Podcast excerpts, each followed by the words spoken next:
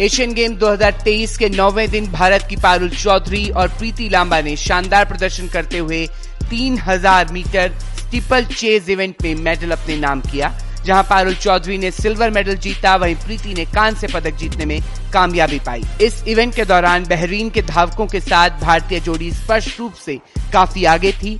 Bahrain के विनफ्रेंड यावी ने गोल जीतने के लिए एक नया रिकॉर्ड बनाया, जबकि पारुल ने उनसे 9 सेकंड पीछे रहकर सिल्वर मेडल जीता।